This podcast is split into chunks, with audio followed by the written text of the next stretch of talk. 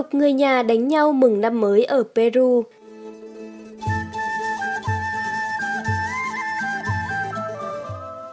Thị trấn Santo Tomas nằm ở độ cao hơn 365 mét so với mực nước biển, nếp mình ấm cúng trên dãy Andes, thuộc địa phận Peru.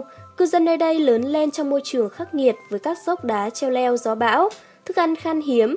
Chính điều đó đã tạo nên những con người kiên cường vươn lên sống mạnh mẽ giữa điều kiện thiên nhiên không thuận lợi. Người dân nơi đây có lễ hội mừng năm mới kỳ lạ với cái tên lễ hội Takanakui. Takanakui có nghĩa là khi máu sôi lên, tất cả mọi người sẽ đánh nhau vào sáng sớm Giáng sinh để chào đón một năm mới sắp tới.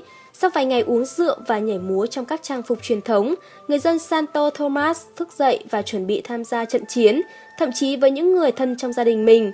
Đàn ông, phụ nữ, trẻ em, người già, người tàn tật, tất cả chia ra thành từng cặp, họ trao nhau những cái ôm thân thiện trước khi dốc toàn lực vào đánh nhau. Những trọng tài sẽ cầm roi kiểu La Mã để để giữ cho trận đấu cân bằng, không để một người quá thất thế, tránh việc cả đám đông súm vào khi một người bị hạ gục. Lực lượng cảnh sát ở Chumbivica, nơi mà coi như thủ đô của Santo Tomas chỉ có 3 người. Hệ thống pháp luật ở Peru không tồn tại ở khu vực hẻo lánh này, bởi thế những hiểm khích trong cuộc sống của người dân địa phương sẽ được để dành đến lễ hội Takanakui, nên người ta đánh nhau thoải mái trong vòng kiểm soát. Các loại hiểm khích nảy sinh từ việc tranh chấp tài sản, cướp người yêu, trộm cừu, say rượu, gây gổ đều được giải quyết trong phạm vi lễ hội.